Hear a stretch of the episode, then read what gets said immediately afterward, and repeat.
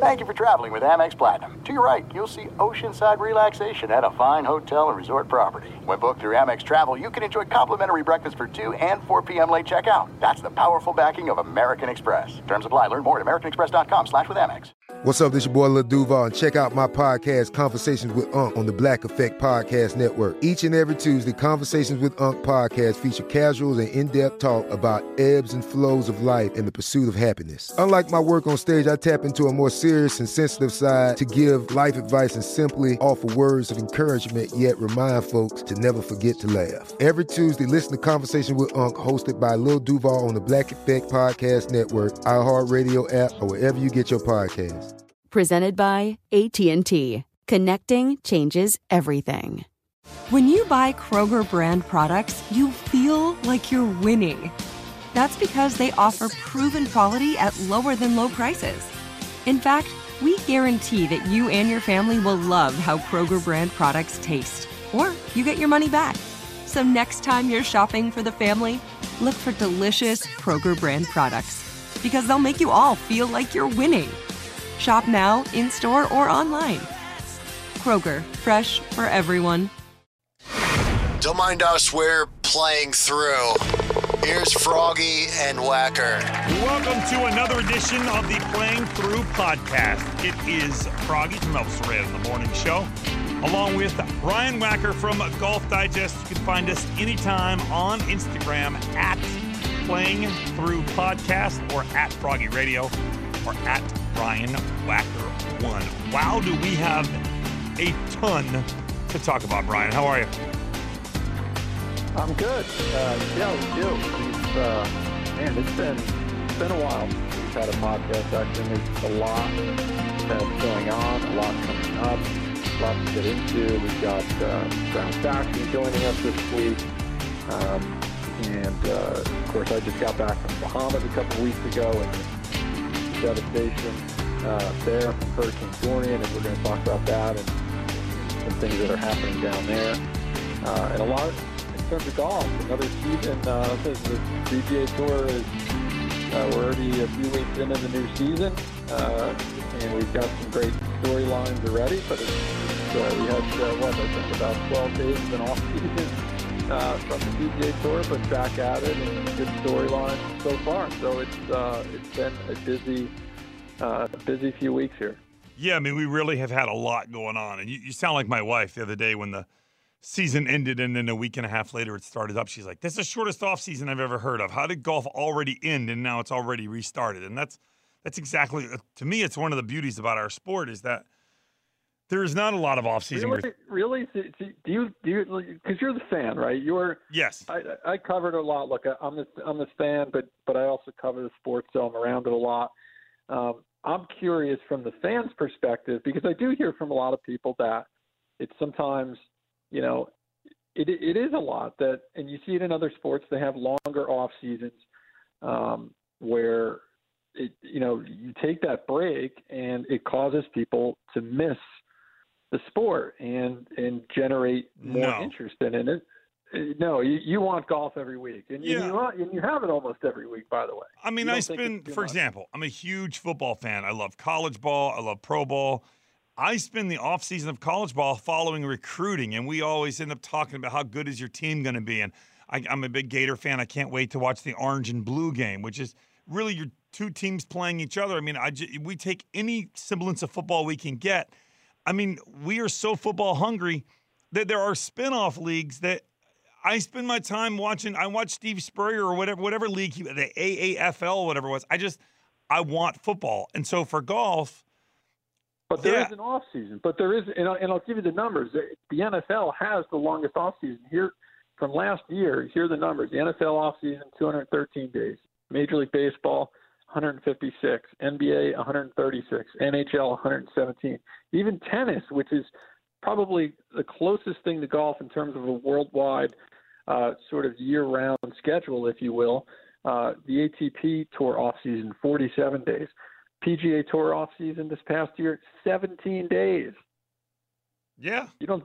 So, so you're okay with it? Okay. I do. Well, I yeah. love the fact that Great. there's always. Now, I will say, to me, I I, I know it's the wraparound schedule. I feel like the season really starts. Like I know we're going to get a good event coming up here. We've got the CJ Cup, uh, Nine Bridges, which will get a good field. The um, excuse me, the Houston Open also now moved to the fall se- uh, season. So I know we are, but to me, the season really starts. We get a little taste of it at the Hero. Then we'll get the President's Cup. Then there's a little bit of a short time off, and then boom, Tournament of Champions in January. To me, that really kicks it off. But I enjoy being able to turn on the TV on a Thursday afternoon, a Friday afternoon, a Saturday, and a Sunday, and still see golf this time of year. Okay, fair enough. I do. I, I enjoy it. So we are three weeks in. Uh, great story coming out of the tournament that we just got a winner, the Safeway Open uh, in uh, Napa, California. Cameron Champ, his second PGA Tour win. However, an extremely emotional victory for Cameron this past week. It was, and you could see that emotion pouring out, uh, and literally pouring out of him with tears after uh, his second career victory, coming just over a year after his first. And um, it was great to see. Like I've gotten to know Cameron a little bit. His coach Sean Foley, I've known for a long time, and uh, this is a kid. For those that don't know the backstory, um, which I'm sure most people at this point do, his grandfather, who is really the guy, uh, the impetus. He he was the impetus for Cameron getting involved in playing golf. Uh, he's the one that taught Cameron the game. Uh, he's suffering from stage four uh, stomach cancer and is in hospice care at home now back in Sacramento. Um, Cameron was actually commuting back and forth from there to the golf tournament all week so he could spend as much time uh, with his grandfather as possible. And, you know, this is a guy who um, was a former airman, um, you know, overcame things like racism, um, taught Cameron the game. And it, it's, it's, you know, we sometimes forget these guys are human these players are human, and uh, we saw that on um, on Sunday with Cameron's victory, breaking down in tears, and really cool moment. You know, I told you this before we came on to tape the podcast. Is that there's this great photograph of Cameron embracing with his dad, but also his dad holding the cell phone uh, with his grandfather Mac on the on the line, able to enjoy the moment and to know that his his grandson Cameron is headed to the Masters for the first time in April. Of course, when he won the, the uh, Sanderson Farms a year ago, uh, that did not get him into the field for Augusta, uh, but he will be headed to the Masters.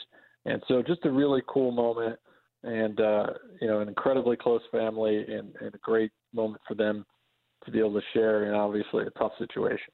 I mean, a really, really good story, like you said, and see him win, get his second victory under his belt he's now not just a one-time winner. I had watched; he had been playing pretty well leading up. You could see his game; it's really started to progress. He was playing better. So to see him get his second victory is great. Congratulations to Cameron Champ. And speaking of emotional stories, um, a story that's tend to have, you know, it really becomes the norm.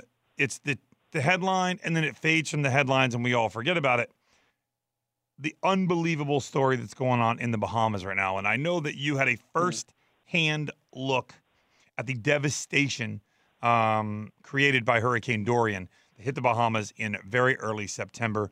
Uh, it's been, I believe, three or four weeks ago now. And so you were there, you saw it firsthand.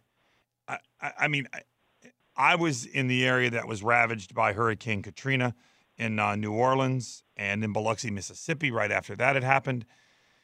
And I always had a hard time putting into words exactly what I had seen, but I never forgot, and I'm going to say this, and it's probably going to ring very true to you.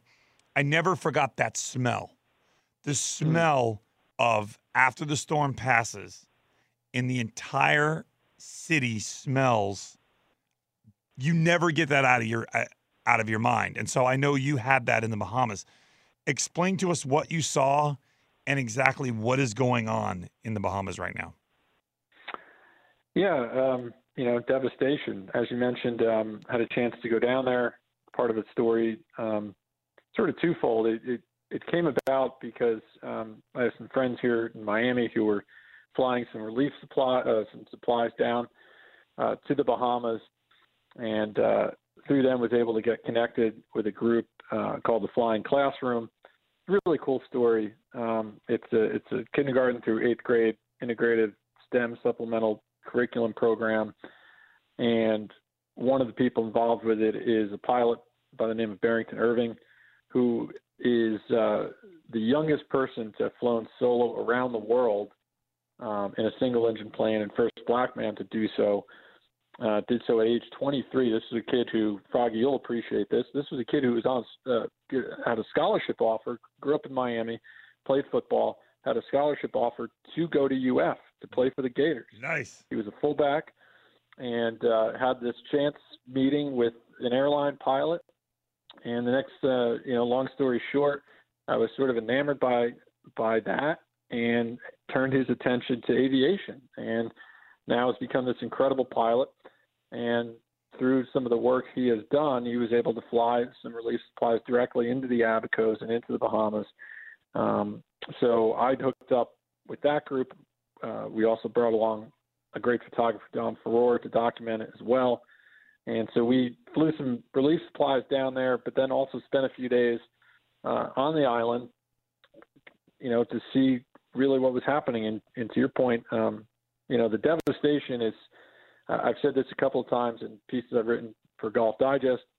And, um, you know, to me, it really was like stepping into one of those um, movies that you see that's, you know, an end of the world scenario, except it's real, except you're actually there. And to your point, the smell of death, um, it it's hard to it's hard to stomach. Quite It is. honestly, it's, People um, don't understand the de- you know you, you see the images and you see the the Yeah. drone footage and the helicopters and you, you see the pictures, but to understand that it literally wipes a portion of the world off the map. I mean, it is gone. And you think, you know, when it happens here in the United States, where we are, we have got a lot of different ways to clean up and a lot of different, Mhm. you know, we've got a lot more infrastructure, in order to, Infrastructure, to get yeah. stuff moving and get stuff cleaned up and to move forward. I mean, you think about when you see these images coming out of Marsh Harbor and and in, in the uh, neighborhood that's called the Mud. Where do you even get the trucks to clean up? Where do you take Mm. the stuff to clean it? They're just going to have to burn it. They're going to have to do control burns and just incinerate this stuff and start over with from zero, from nothing. There is, and you're talking about, you know, a lot of times these other countries see terrible storms, it's because the building codes are, are are are not what our building codes are. Whether it's in Dade County, which you always hear, uh, it's got Dade County building codes, which were enacted after Hurricane Andrew destroyed so much in 1991. It changed the building codes in the United States, and we got a lot better. But the Bahamas, many of these buildings are built out of solid concrete, and it destroyed them because it sat there for days over them. And just a Category Five storm, the slowest moving Category 5 storm in the history of records that have been kept of storms. It destroyed solid concrete buildings. Yeah, I mean it. It's like walking through, uh, you know, a bombed out uh, war area of war, or uh, you know, it's like imagining a thousand tornadoes, um, you know, sweeping across the islands. And uh, now, of course, the the Bahamas is a big. You know, there are a lot of islands. Um, you know, 700 islands, I, I think total, but in, in dozens of islands that are inhabited um, and many of them went unaffected. Of course, uh, Nassau, uh, where later this year you mentioned the Hero World Challenge um, will be played. That island was basically unaffected. Um, you know, other than a little bit of wind and rain. They, you know, they're about 100 miles, I think, to the south, if my geography is correct. And so they went largely unaffected. That tournament will go on. Um, there's a web.com event on on uh, Great uh, Great Abaco. Uh, the golf course uh, where that is played was affected for sure. Uh, roofs were ripped off houses, trees were down. There's flooding damage. It was very messy, but uh, nowhere near the widespread uh, destruction or, or the, the devastation that was uh, that hit other parts of that that same island, uh, about 50 or 60 miles away. So um, you mentioned Marsh Harbor, and you mentioned um, those areas, uh, you know, even parts of Freeport um, were hit, hit pretty hard. So um, there's just so so much damage, and um, it, it's hard to fathom. Uh, you know, to your point, we see it all the time on TV, um, and then everyone sort sort of tends to move on, or a lot of people tend to move on from it. Right. And you know, if that, that storm, as you know, Froggy, that was projected at one point to maybe hit South Florida or potentially up where you are in Jacksonville. Right.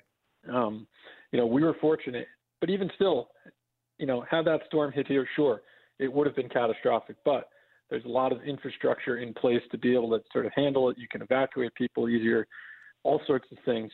Um, it's a different ball game down in the Bahamas, and it's, Yeah. it's going to be years before it's rebuilt. Um, which and, and there's a big connection to the Bahamas with the golf community. So that's why a lot of people, you know, look, golf is is not even secondary at this point. It's it's down way down the list in terms of priority. But um, there's let's face it, there's a lot of money in golf. A lot of people who have the ability to help people in golf, and those people need that help um, more than ever. You're talking about lives that were destroyed, jobs that were destroyed. You know, a lot of the golf clubs and golf courses on those islands, um, the employees are all locals. They come from those hard hit areas of the Bahamas. So um, that's you know why you're seeing uh, this outpouring of support uh, from people, and it's going that support is going to be needed for months and months and months. Right. So that brings us to why, as you said at the top of the podcast, we're speaking to Brad Faxon today because a bunch of people have gotten together and they're putting together a pro am, and there's going to be a golf tournament. We'll talk to Brad and figure out exactly how we can help, what's being done to help, and what exactly are we going to do to get the Bahamas back on their feet? Because let's be honest, anybody who lives, for example, in Florida, we vacation in the Bahamas all the time. It's so easy to get to the Bahamas. These people need our help. They're there for us when we want to go on vacation. So now we need to do our part. So let's talk to Brad and see exactly what's going on in the Bahamas, all about the Pro Am. And plus, we've got other questions for him as well. Uh, Brad, thanks so much for taking the time to join us here on the podcast. Uh, thank you very much for having me. Uh, it's it's been a whirlwind these last few weeks getting this thing organized, but we've had so much support. I mean, there's so many people down here in Florida, players, amateur golfers that spend time in the Bahamas recreationally, fishing, golfing, uh, and the support after the destruction from Dorian has been it's it's mind-boggling, really. So the Pro Am is October 8th at Old Marsh in Palm Beach. Uh, the list of names I have so far, I'm sure there are, are, are many more playing. I've got Justin Thomas, uh, Jack Nicklaus, Ernie Els, Greg Norman, Lucas Glover, Billy Horschel, of course, Brad Faxon, Charl Schwartzel, uh, Jessica uh, Cora, uh, Korda. There are so many people playing. Is it something that fans can come out and watch and be a part of? Well, we're we're trying to limit it to to really just the membership at Old Marshall. Marshall's donated the golf course, which is a huge gesture on their part, and we, we don't want this to be uh, work. I mean, I think we could probably open it up to the public and, and charge a lot of money, but I, we're not there yet. It, we're, there's too much stuff that would have to go get involved with that as far as finding parking, transportation. So it's it's not going to be open to the public, but we have we have more players. We just got Joaquin Niemann who won a couple weeks ago nice. to say to us. Oh, so wow. Marina Alex, who is also a member of the Solheim Cup, is playing. Jay Green, who was in the final group of the U.S. Women's Open this year, Country Club at Charleston, um, and, and to have you know like a Nicklaus and Norman be one of our first two um, players to say yes, uh, it, it just shows how uh, appreciative they are of the efforts to help uh, you know a really difficult cause. You mentioned, um, you know, some of the names. I mean, there's there's a real outpouring support. You know, Justin Thomas, of course, we've seen the adventures uh, he and Rickie Fowler and a lot of others have had down there at Baker's Bay, which I know was also impacted, but is also, um, you know, Baker's can rebuild and, and so forth. But their big missions right now is trying to help all the people on the island who are displaced, who lost their homes. Uh, their lives were basically destroyed. Um, you know, you and I have talked uh, a couple of times in the past few weeks, just in terms of the level of destruction down there. It's really hard to wrap your head around until you actually see it, smell it, feel it. And, and there's been a there, there's a real connection. Uh, we've got a piece coming out in Golf Digest, in the next issue, in the November issue.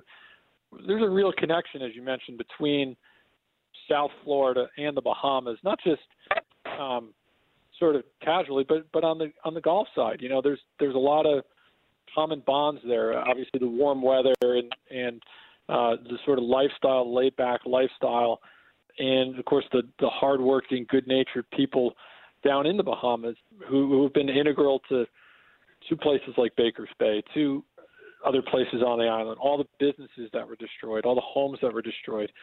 This is going to make a real difference, and I know it's it's something that's close to you and, and to a lot of other players.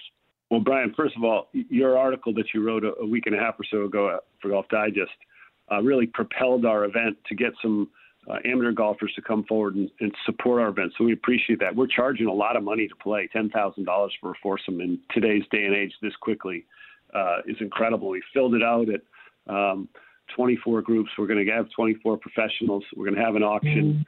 Uh, we're going to put some live uh, some auction items um, online, and and we also um, have what what our money is going to to do. It's going to the Abaco Rescue Fund. So you can go to abacorescuefund.org. Uh, there's a woman who was a, a member at Baker's Bay who's really spent a lot of time down in the, in the Bahamas in, in, her life with her husband and, and, four kids. And the place was decimated. If, if you look at what happened to Free Har- uh, Freeport, to Marsh Harbor, Guana Cay, all those northern outside islands were, were destroyed. We're, we're the, the amount of loss of life has not been reported yet. It's going to be in the thousands.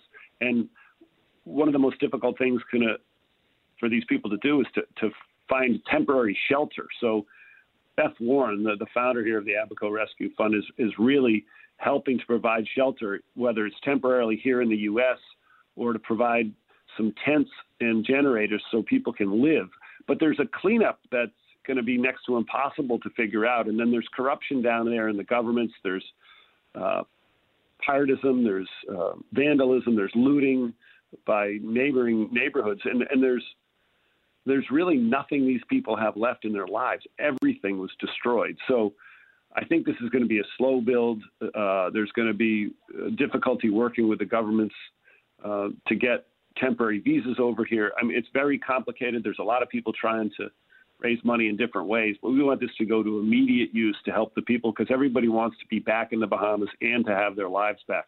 You know, it's unbelievable how much devastation can be caused by these storms. And I was saying earlier that the cleanup is the problem. They're just going to have to, once they do find uh, how many uh, unfortunate deaths there were, I don't think there's really a cleanup process. It's more going to be push it in a pile and just incinerate it. There's really nowhere, they don't have the infrastructure like we have here in the States to clean up and to start over. And so that's why things like this are so, so important to help get this country back on their feet and get them moving forward again because it is going to take so long to get them back together. So everything that you guys are doing is extremely appreciated, Brad.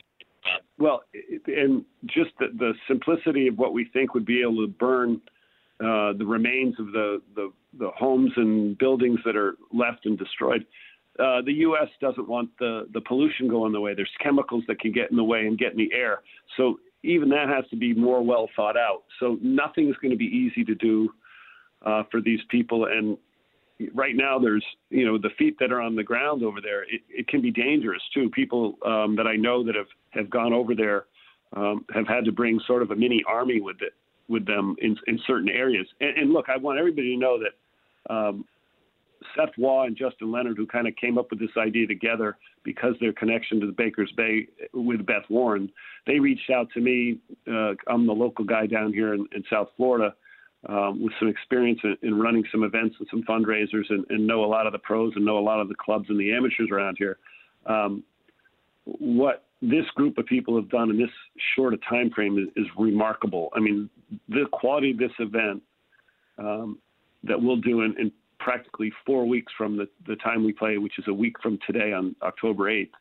Uh, I don't I don't think that any group could do it as quickly we have to raise this amount of money. I just got um, a package today from Michael Jordan with a signed jersey on it. Um, we, have had people reaching out from really all over the country with donations to the website um, that just know what we're doing. So your support is helping every time somebody hears about Bahamas Strong Pro Am or AbacoRescueFund.org, uh, we're getting a benefit from it. Right. Once again, the website is www.bahamasstrong proam.com. Go up to the top. You can see the uh, thing to donate.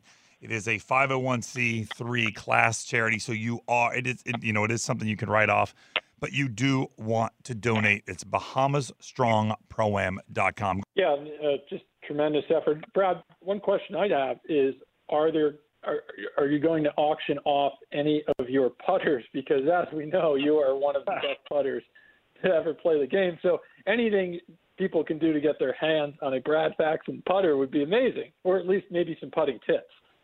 Well, so this is all, not self-serving in any way, by the way. Uh, when you look at, at guys on tour today, who are your maybe two or three favorite putters to watch on tour and why? You know, that's a great that's a great question. We, we have seen, and you're talking about the current day players, I'm sure. Yeah, um, sure. What I what intrigues me so much about putting, and playing with some of the best players in the world, and putting with some of the best players in the world, uh, talking to players like Tiger Woods or Rory McIlroy, or Justin Thomas and, and Jordan Spieth. Um, you know, trying to figure out what are the common denominators is something that I'm so mm. curious about because you look at all the different styles that players use to putt well. Jack Nicklaus was really crouched down uh, as close to the ball as any great putter we've ever seen. Then you saw somebody more upright like a Ben Crenshaw, uh, and somebody looked more robotic like Tiger Woods, uh, machine-like really. And, and then you have all these individual styles that are somewhere in between there, like a, a you know Jim Furyk, who who seemed to uh, changed the style that he used a lot with with the grip, the way he went cross-handed um, or left-hand low. The um, I, I get amazed by that, but you know we, we saw some record-breaking putting a few years ago by both Jason Day and Jordan Spieth, and and what makes that exciting to me is it's the combination of, of everything. It's really there's not one thing, and people always want one thing. They want that one thing that you can put on a, in a jar and put it at CVS on the counter, and people are going to go buy it. Um, but to me, th- that's why I like helping players and talking about players about putting because it's it's an entire package of, of you know the equipment that you use, the the way that you see, the way that you think, the way that you move, your routine, and then really how you think after you hit a putt, whether the putt goes in or whether the putt goes out. You've always got to respond uh, in some kind of positive way if you want to continue to be a great putter. So I, I love guys that have great attitudes. Um, I, I love guys that um, have putted well for a long period of time that sustain that. Um, and I love seeing guys that I've talked to and that I've maybe helped that have had career years on a putting green, like Rory McIlroy, like Patrick Cantlay, um, w- with distinctly different styles. And, and you would you would think that everybody would be teaching people the same things, and it, that's never going to happen. So I don't even know if I came close to answering that question. No, you did, you did. But you know, I want to ask you, and it's something you always see people doing. They'll, they'll you know, they'll watch an event and say, uh, Dustin Johnson get gets hot with his new TaylorMade Spider X putter. So they're going to go, hey, I'm going to go buy a Spider X putter. Will a new putter help a player, or is every putter different as to what type of putter they should be using, whether it's how the putter uh, sits at address, whether it's got a little bit of toe hang, or whether it's face balanced? All of those things are something you need to get fitted and find out what fits you and your stroke. Is that correct? Definitely. And, and I would probably be of the camp right now that the type of putter that you use is important. And, you know, you'll have some people say that you know, if you take the putter and rotate it too much open and closed with a with a putter with a lot of toe hang, getting a face balanced putter will help eliminate that. And I think the research shows that it helps a little bit of it, but not a ton of it. But what what to me what happens when when somebody tries a new putter or a new grip to use for a while those things allow the player to feel like they have some freedom and there's not handcuffs on them like, oh, I'm trying this putter off so it doesn't work. It doesn't matter because I'm I'm just this is an experiment. And I think it's that brief change in attitude that really can help a player um, to, putt better almost immediately with a new putter. And and you you've seen it yourself. I bet you guys have gone on the range and you see a buddy that's got a nice club, a nice driver, a nice uh, you know wedge, and you hit a couple chip shots or you hit a couple drives, and his club always goes well, doesn't it? And you go, right. why does that happen? Because you swing it with you know that reckless abandon that you you had when you were a kid, and then all of a sudden you go in the pro shop and you buy the exact same thing, but it doesn't work because it's yours. and you know, I, I tend to look at stuff like that too. I'm, I'm looking now at, at the, the list of guys that are great putters on the tour, just statistically, and and I look at a guy like I don't know Brandt Snedeker, uh, who has a unique style, kind of a pop stroke uh, that's putted well for a long time. Phil Mickelson's up there in, in putting stats. Um, and then some new young guys like this 17 year old Bhatia, who just turned pro and he's way up there in the putting stats. And, uh, you know, so you see 49 year old Phil Mickelson and 17 year old Akshay Bhatia up there. Joaquin Niemann, who's playing in our event, he's one of the top players. And I don't know, they're, these these guys just find a way to feel confident when they're over their putter. And it is very rarely do I hear a, a putter come and a, a player come and say, "I'm thinking about so many things. It's really helped me." Right. Yeah, I don't hear that. Right. Brad, one guy you mentioned, you know, in that conversation, Rory McIlroy, of course, his ups and downs with the putter have been well documented, but he had probably, or, or, you know, at least statistically, I think his best season to date yet on tour. Now, look, he didn't win a major, but he still won a few times. Week in and week out, he was right there near the top of the leaderboard almost every time he, he teed it up. Curious your thoughts on the season he had. I know you've done some work with him on his putting, but just the improvements um, you've seen with him, the season he had versus a guy like Brooks Koepka. Of course, that was a hot debate in terms of player of the year. Uh, Rory, somewhat surprisingly, beating out uh, Brooks for that award. Both had unbelievable seasons. Brooks, of course, winning a major championship and finishing in the top four in the other three. What what uh, stood out to you about their two seasons? Well, they were they were both incredibly good seasons, great seasons. Uh, you know, I, I the popularity among his peers and in the fan base uh, that that was clearly what gave him an edge. And and some people I've heard on radio shows, Michael Breed, they don't like it. They think it should be a more of a point system.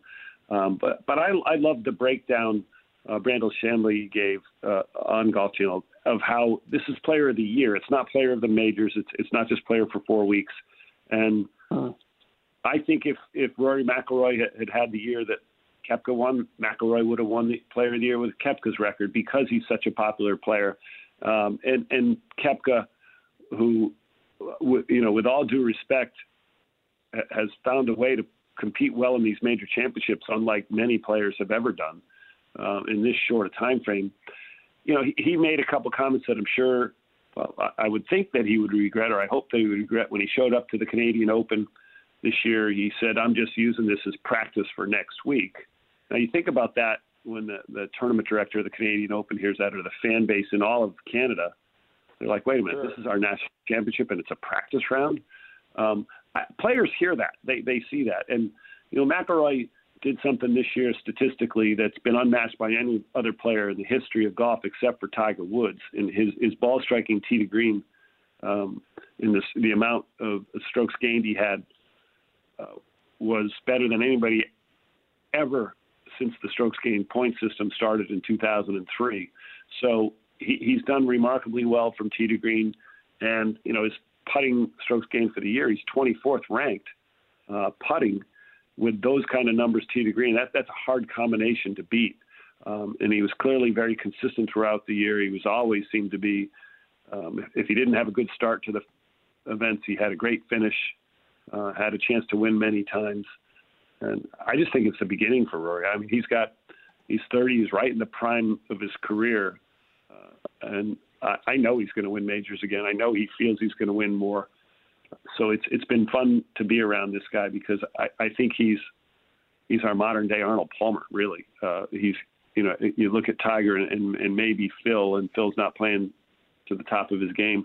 Rory McIlroy is what who everybody comes to watch now. Right. You know, Brad, you bring up Tiger, you bring up Rory, you bring up majors, and I know that Paul Azinger is, is well documented as saying that he believes that the Masters this past year was Tiger's swan song, that, that he climbed the mountain again, he won, and believes that that is it. I know that Tiger's a friend of yours. I know you've played golf with Tiger, and you've also played with President Trump.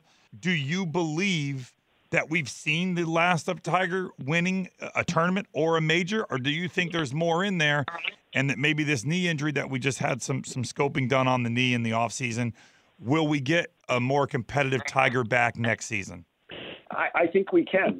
I was a, a, doubter a few years ago that, that he'd ever compete again the, the way he was going. Uh, when, when McIlroy played with Tiger in the final round at the Tour Championship when he won two years ago, when Tiger won, um, Rory said to me afterwards, he says he's never been around a great player that consistently hit his irons to pin high like Tiger Woods did. And when you saw his final few holes on the final nine at the Masters this year, and, and remember the shots that he hit how accurate they were, both with uh, distance and accuracy. It was remarkable, especially the four iron he hit into the 15th green uh, to set him up self mm. for a birdie there uh, on a shot that is no gimme.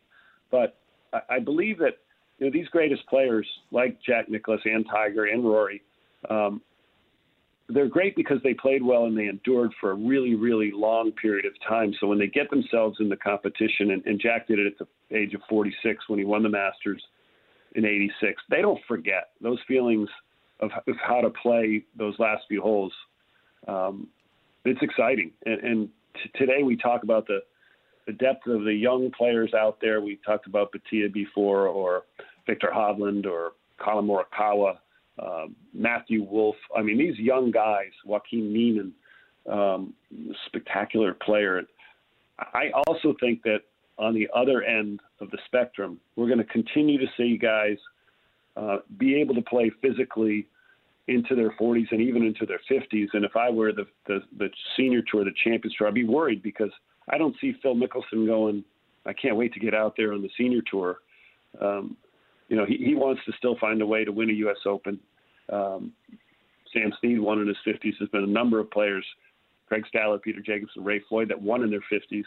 Uh, and the, these players, you, you lose, lose a little bit of identity once you get to the Champions Tour. And certainly, um, they're not going to be financially motivated to go play right. senior tour golf.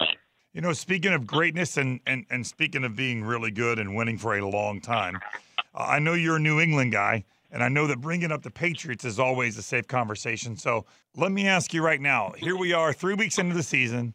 Patriots are still one of the, there's only three undefeated teams. They're one of them. Are we looking at another Patriots Super Bowl in 2019? it's funny how this works. Yeah, I'm, I'm a, a longtime Patriots fan. Before Tom Brady ever showed up, I, I was, you know, sitting in Sullivan Stadium on those metal seats when it was cold, and um, you know, there weren't many highlights there. Right. Um, no, Steve Grogan era, probably. Yeah. Oh, Grogan, you know. yep. Uh, Tony Eason. Tony Eason right? So Doug Flutie. he had a drop kick. Um, so what, what's amazing is after two games they were talking about undefeated season, and, and you watch the struggle in Buffalo. Um, the Patriots always find a way to win, and, and they did it offensively uh, a couple of years. They've done it defensively the last few years. Uh, what they've done so far this year with a, you know, a, a team that's in a little bit of shambles. They've had two of their offensive linemen um, go down for the year. Dave Andrews, their center, is out. Isaiah Wynn, who is their starting left tackle, is out again on IR. Um, so they patchwork everything together. Uh, they had Antonio Brown in for, you know, a quick second, uh, and so, so, there's always drama. Uh, injuries last year, suspensions with Edelman, uh, Gronkowski gone, um, but somehow they find a way um, to put themselves in a chance to win every time they play. And I don't think they're anybody on the planet like Bill Belichick that can figure out strengths and weaknesses of another team. And I know I say we because I feel like I'm part of the Patriots empire are so despised by everybody, uh, whether it's the different things that Belichick's done, uh, spying on other teams. it's how he treats the media. Right. I, I get it. Tom Brady, they they win a their first game against Pittsburgh you know, by 30 points, and he's saying we, we could do a lot better. Uh, that pisses everybody off. But at 42 years, years old, he still wants to get up early in the morning and be the first guy to the stadium. Right. That's awesome. You know, I, I said this before we had you on, Brad. the Patriots to me are like, you know, or or maybe turning around. Uh, Brooks Koepka is like golf's version of the Patriots to me. He just he just you know he sort of has this polarizing uh, viewpoint uh, viewpoint, and um, yet he just keeps winning you know big tournaments. Patriots keep winning Super Bowls despite uh, you know no matter what's going on, whether it's Antonio Brown controversy, Spygate, uh, you name it. Uh, they just keep winning. Definitely, and I think Belichick, when he first got to New England, he had he had been the Browns coach and, tried this strategy or tactic of, of not ever giving anything to the press, and it didn't work because they were terrible. Uh, the Browns yeah, were terrible. It works when you're good, yeah.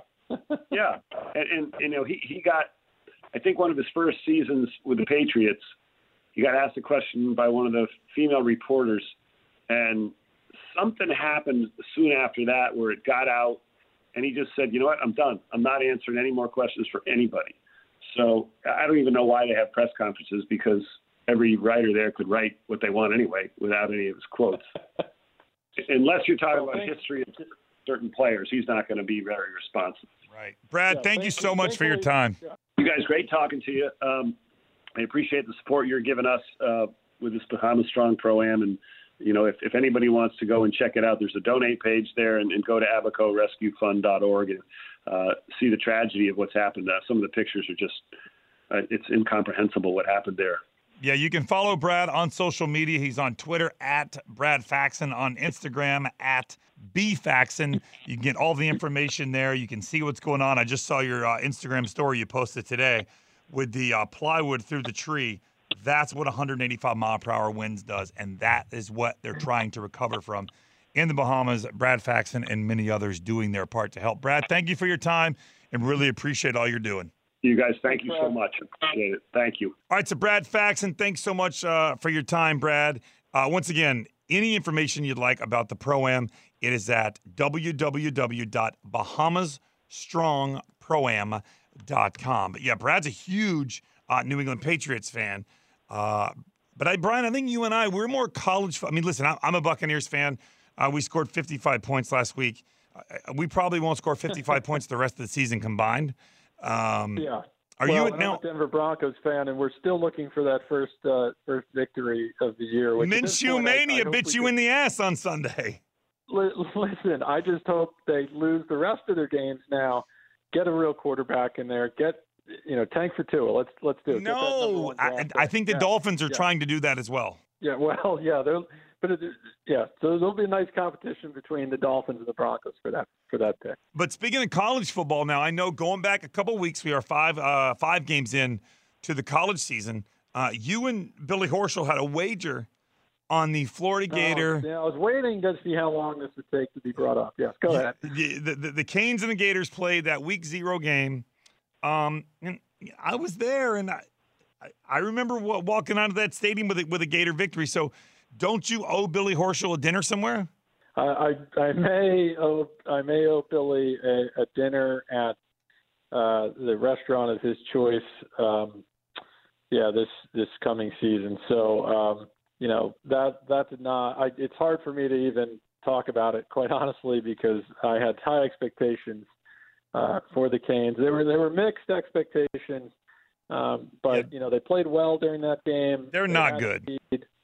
And no, they they've got they've they've got a ways to go. They've you know they play Alabama in a couple of years to open the season in, in I think 2021 uh, I believe. So got a little bit of work to do between now and then to be competitive in that game. Um, it, it's tough. It's it's it's been a rough go since that rousing victory against Notre Dame in 2017 here in Miami. Yes, yes, um, that was a long time ago. Now the Gators have had a good uh, a good start to the season. We beat Miami. Uh, we beat UT Martin. We beat Kentucky. We beat University of Tennessee. We beat Towson. But now we get the real schedule. We've got. Yeah, I like how you just sort of slipped in. That's been a great start. We beat UT Martin and and Towson. Yeah, that's. I'm glad Listen, you were able to, to you, hang on in those games. You got to play your schedule, but uh, but now we pick up and we play uh, Auburn this week. Then we've got LSU on the road. Then we've got South Carolina on the road and Georgia in Jacksonville. So our schedule's about to get really tough. We're about to find out exactly who we are uh, three of the next four weeks.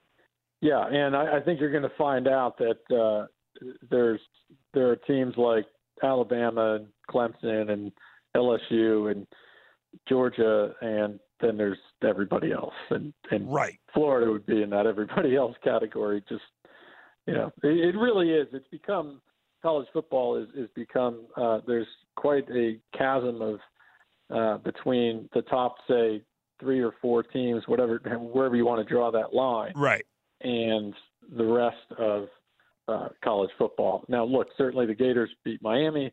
Uh, Miami's got a ways to go between the, before they're um, probably at the same level, uh, at least consistency as Florida. But um, it, it really is about the top three or four teams and everybody else. There's seems to be, to me, at least a pretty big gap there. Yeah, I mean, obviously Clemson uh, did not play well against North Carolina, but I think Clemson, Bama, maybe Georgia, you could put in the same, but but Georgia every year seems to get there and then they can't finish. I think Auburn's a lot better than people realize they are, and I think we're going to find that out on Saturday. Um, but right now, believe it or not, I think the best team in the country is Ohio State. Well, yeah, you could put them in the conversation, but to me, it's it's no one's as good as Alabama, and, and that's um, you know we're going to have whoever it is pick your your four teams, whatever those four teams are going to be. Um, I don't think there's going to be, in other words, not going to be an argument for a fifth team. Um, you're not because to me, there's there's just going to be that gap between the top three, four teams in the country uh, and everybody else. That's what's unbelievable is how long Nick Saban has been able. And remember, he has to constantly replace coaches because they go get other jobs. Kirby Smart at um, at Georgia. He's got uh, Pruitt at Tennessee, who's not doing well. He'll be available real soon if you'd like him back.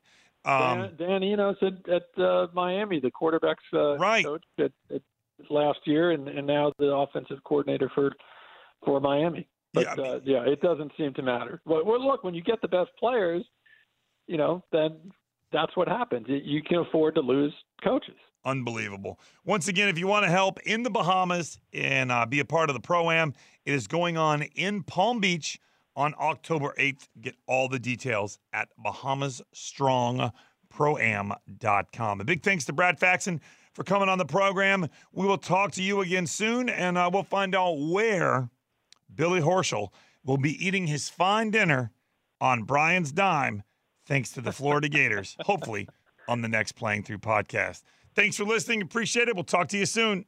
Open a limited time 11 month certificate at Kemba Financial Credit Union. At 5.25% APY, it's more than triple the national average, plus, it's a safe and secure way to grow your money. Visit your local branch or kemba.org slash CD for details. Offer expires May 31st, 2024. APY equals annual percentage yield. Restrictions apply. $500 minimum and $250,000 maximum deposit. Advantage status required. Comparison based on bank rate average. Federally insured by NCUA. This is Malcolm Gladwell from Revisionist History. eBay Motors is here for the ride. With some elbow grease, fresh installs, and a whole lot of love, you transformed 100,000 miles and a body full of rust into a drive that's all your own. Brake kits, LED headlights, whatever you need, eBay Motors has it. And with eBay Guaranteed Fit, it's guaranteed to fit your ride the first time, every time, or your money back. Plus, at these prices, you're burning rubber, not cash. Keep your ride or die alive at ebaymotors.com. Eligible items only, exclusions apply. Being a chef means keeping your cool in the kitchen. And with Resy Priority Notify and Global Dining Access through my Amex Platinum card, right this way. It's nice to try someone else's food for a change. That's the powerful backing of American Express. Terms apply. Learn more at americanexpress.com slash with Amex.